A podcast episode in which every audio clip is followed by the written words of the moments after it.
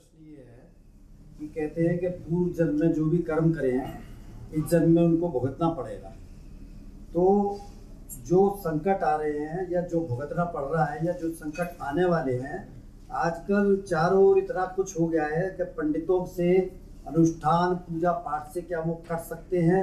या पत्थर आदि अंगूठी पहन के, या तंत्र मंत्र से क्या ये सब संकट हमारे या जो कर्म पे भुगतना पड़ रहा है, ये कट सकता है ये? हाँ और अगर नहीं तो उसका क्या उपाय बढ़िया।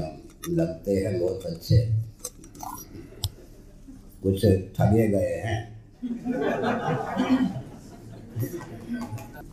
सुनिए, अपने द्वारा पूर्व जन्मों में, पूर्व जन्म ही नहीं, पूर्व जन्मों में किए गए शुभ या शुभ कर्म। अंतर्यामी परमात्मा की प्रेरणा से एक निश्चित अवधि के लिए जितने अंशों में फल देना प्रारंभ करते हैं, उन्हीं का नाम प्रारब्ध भाग्य या दैव है। प्रारब्ध माने अपने द्वारा पूर्व शरीरों में किए गए शुभाशुभ का वह अंश। जो अंतर्यामी सच्चिदानंद स्वरूप सर्वेश्वर की प्रेरणा से फलोन्मुख हो गए। हैं प्रारब्ध के तीन मुख्य भेद हैं, योग दर्शन आदि के अनुसार। जाति, आयु और भोग। जाति का अर्थ है जन्म, वो तो हो ही गया। मनुष्य, पशु, पक्षी वृक्ष इत्यादि जिनको जो शरीर मिलना था, मिल गया। मनुष्यों में भी स्त्री, पुरुष। वर्ण व्यवस्था मानते हैं तो फिर ब्राह्मण क्षति वैश्य आदि। प्रारब्ध का पहला फल है जाति माने जन्म। अंतिम फल है आयु। श्वास प्रश्वास की निश्चित अवधि कोटा। बीज का फल है, सुखप्रद, दुखप्रद सामग्री, वस्तु या पदार्थ या व्यक्ति की उपलब्धि और उनके माध्यम से सुख दुख की प्राप्ति। ये प्रारब्ध के तीन फल हैं, मुख्य रूप से। उसमें भी प्रारब्ध में तारतम्य होता है। मंद कोटि का प्रारब्ध, मध्यम कोटि का प्रारब्ध और अत्यंत तीव्र कोटि का प्रारब्ध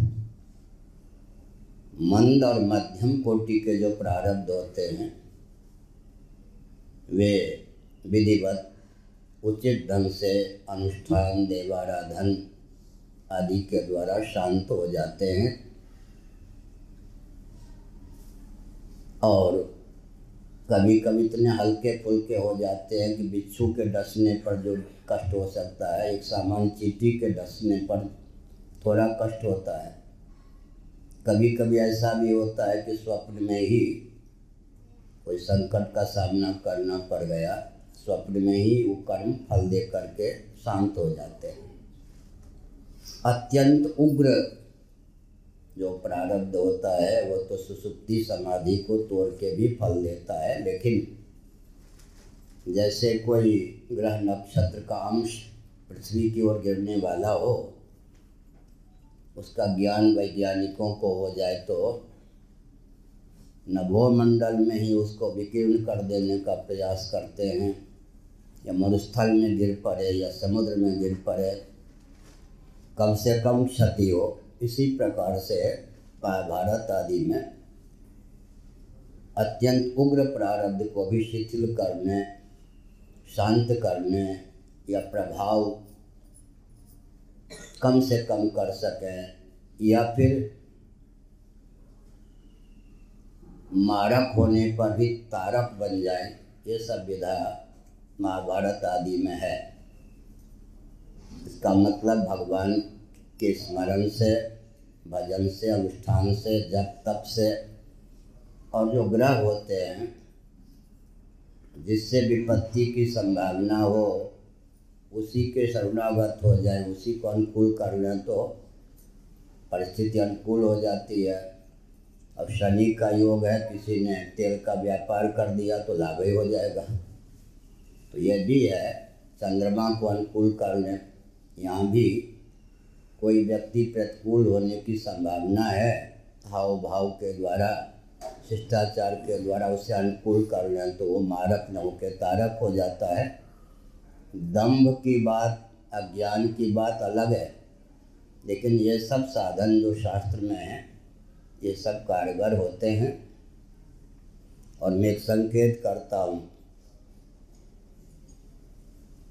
एक माथी एक बेटी। महाभारत आदि का अनुसार बोल रहा हूँ। मंत्र से युक्त, अभिमंत्रित चरु, उन्हें प्राप्त हुआ गर्भाधान के लिए मांत्रिक विधा से बेटी ने क्या किया? माँ को ठग लिया। क्षत्रियोचित तेज से उत्पन्न जो चारू का अंश था, वो माँ को दे दिया। ब्राह्मणोचित तेज से संपन्न जो चारू था, वो स्वयं पा लिया।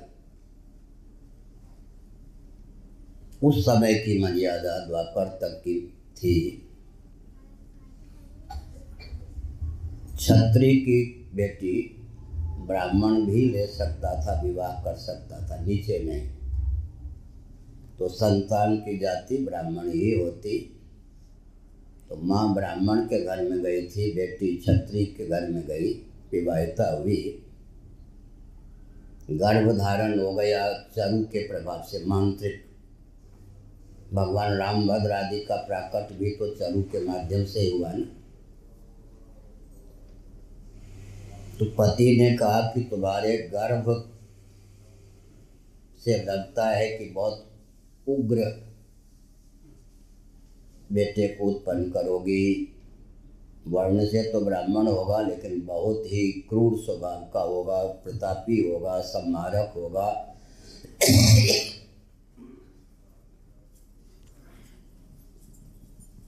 पत्नी ने कहा कि कुछ कीजिए ऐसा कि वैसा पुत्र ना हो। उन्होंने कहा अच्छा तुम्हारा अनुरोध है तो पुत्र नहीं, ऐसा तुम्हारा पोता हो जाएगा। जमदग्नि परशुराम जी की बात समझ गए। तो महापुरुष लोग क्या करते हैं कभी कभी जिसे पुत्र होना चाहिए था, उसे एक पीढ़ी नीचे खिसका दिया कि चलो पोता हो जाएगा। उधर विश्वामित्र हो गए। क्षत्रिय कुल में उत्पन्न होने पर भी ब्राह्मणोचित चरु के प्रभाव से स्वभाव यहाँ पर ब्राह्मण होने पर भी क्षत्रियोचित ओज संपन्न। ऐसे ही एक रघुवंश की बात है, जो विवाहिता होने वाली थी। गिरस्त लोग जानते होंगे, हम लोग तो केवल सुने हैं, भगवान सुना के ही रख दिया अच्छा है। बावड़ी वाड़ी क्या लगाते हैं? उसी समय वो विवाहित के संस्कार के समय ही विधवा हो जाएगी। कुल पुरोहित वशिष्ठ जी, उस चतुर देवी ने प्रणाम किया। वशिष्ठ जी के मुँह से निकल गया सौभाग्यवती। को मुस्कुरात पड़ी वशिष्ठ जी ने कहा, मुस्कुराने का रहस्य क्या है? महाराज, मुझे तो वही धर्म का योग इसी समय लिखा है। आपकी बात व्यर्थ नहीं होनी चाहिए। तब दिव्य दृष्टि से वशिष्ठ जी ने देखा ठीक है इसका वैधव्य का युग इसी समय है। तब क्या हो? उधर ब्रह्मा जी आ गए। ब्रह्मा जी ने हाथ फैला दिया। पिता हुए ना वशिष्ठ जी। जिस हाथ से मैंने इसके भाग्य में लिखा वैधव्य उस हाथ को काट दो। मेरी वाणी अब व्यर्थ होगी, मेरा लेख अब व्यर्थ होगा। वशिष्ठ जी ने जीववा दिया। कि जिस जिस जिह्वा से मैंने वरदान दिया, उस जीव को काट दो। बड़ी स्थिति खराब हो गई। वशिष्ठ जी ने जिह्वा दी और ब्रह्मा जी ने हाथ कोलाहल मचा। हाँ बाल तुम्हारा ठीक है, देखो। हाँ बहुत बढ़िया। कंगे की ज़रूरत नहीं अब देवता लोग आए, समझ गए? देवता लोग आए। तो उन्होंने क्या किया?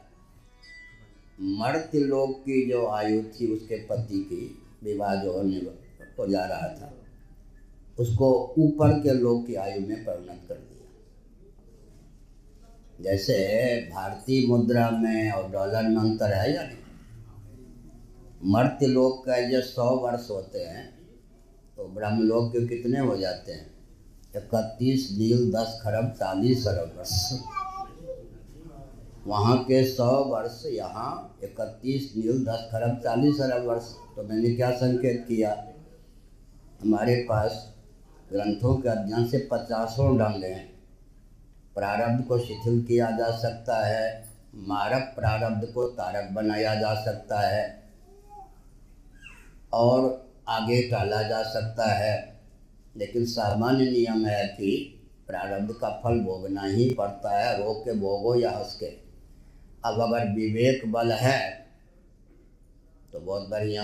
एक बात कह दूँ, कृष्ण ग्रह ग्रहित आत्मा, प्रहलाद के लिए। कितनी यातना पिता ने दी, लेकिन बहुत बढ़िया श्रीमद् भागवत उल्लेख है, नवग्रह में से कोई भी ग्रह, अगर कुटिल भी हो तो जिसको कृष्ण रूपी ग्रह ने ग्रस रखा है उस पर अन्य ग्रह की दाल कैसे गलेगी? तो भगवान को ग्रह बना करके ग्रसने दीजिए। हम्म, तो अन्य ग्रह अनुकूल ही हो जाएँगे। अगर वो बाहर से कोई वार भी करेगा तो इतिहास उज्जवल हो जाएगा। प्रहलाद का क्या बाल बाका हुआ? प्राकृतिक ढंग से आग में जलाना भी आग में झोंक देने का भी आया समुद्र में फेंकने का भी आया। सब कुछ हुआ। प्राकृतिक ढंग से प्रारब्ध का पेट भी भर गया। उड़ीसा में कहते, आइन का पेट भरो। और वहाँ उज्जवल इतिहास प्रहलाद का बन गया। तो हमने बताया कि अनुष्ठान इत्यादि भी फल देते हैं और विवेक बढ़ जाने पर व्यक्ति को, देखिए, कोई व्यक्ति है, छोटे बच्चे ऐसे ऐसे करते रहते हैं। और किसी बड़े व्यक्ति का अंगूठा दिखा दी तो मरने मारने को तैयार हो जाएगा। छोटे बच्चों के लिए वो वेदनाप्रद नहीं है, और उनके लिए इसका मतलब क्या है? घटना घटना और घटना से प्रभावित होना दोनों में अंतर पड़ जाता है। विवेक का बल, सहिष्णुता का बल सत्संग के द्वारा होता है। एक मैं संस्मरण सुनाता हूँ। पूज्य स्वामी अखंडानंद जी महाराज के पितामह बहुत बड़े ज्योतिषी थे पिता। छोटी आयु में चल बसे थे।